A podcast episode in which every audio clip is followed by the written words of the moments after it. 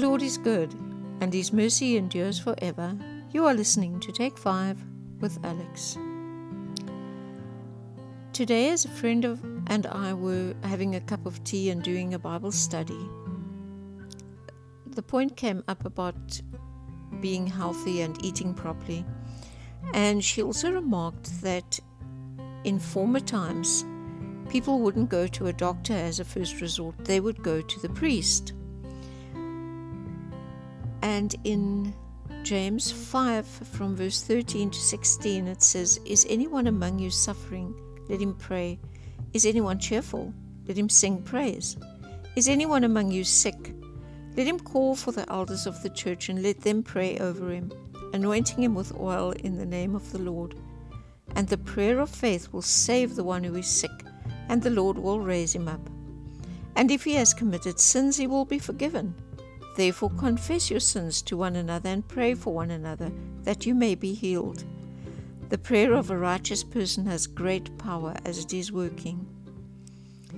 Now, I wondered why does the prayer of a righteous person have power? And some people say, well, they pray and they pray and nothing happens. And I think the answer is perseverance.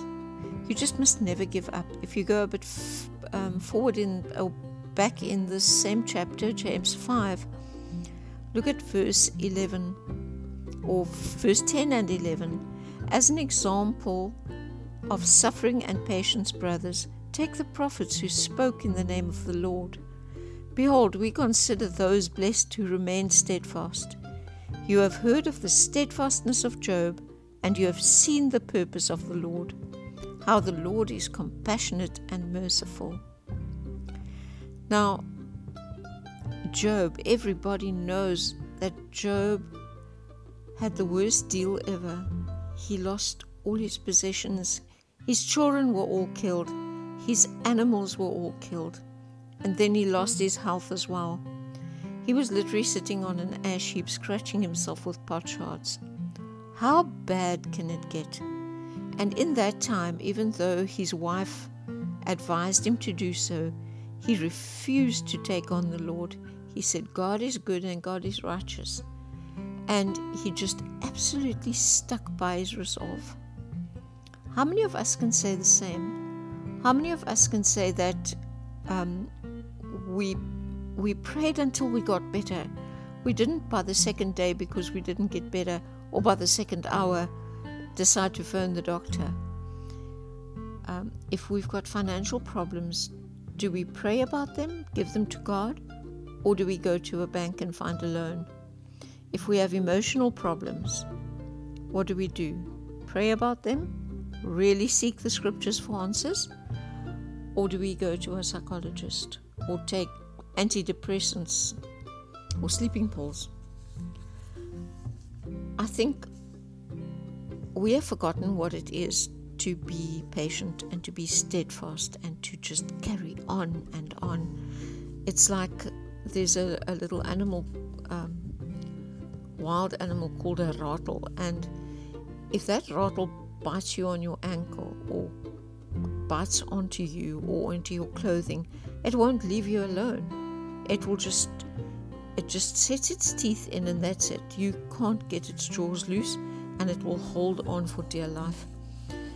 And that's how we have to be. We have to be tough like that. We have to be really different to the rest of the world and not just give up. And I think that's why some people seem to have so much more faith than others. They're not special, or they are special. They don't give up.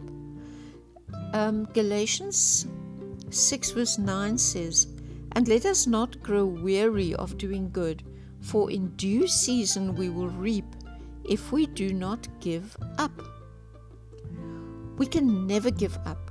God doesn't expect us to give up, He expects us to stand up and to face up and to show up and to just carry on being in His Word, to carry on believing what He said, to carry on claiming the promises, to carry on rebuking evil. We just don't have a choice. If we want to make a difference in this world, we can just never give up. So please, don't give up. Even if you feel like it, just don't do it. Just refuse.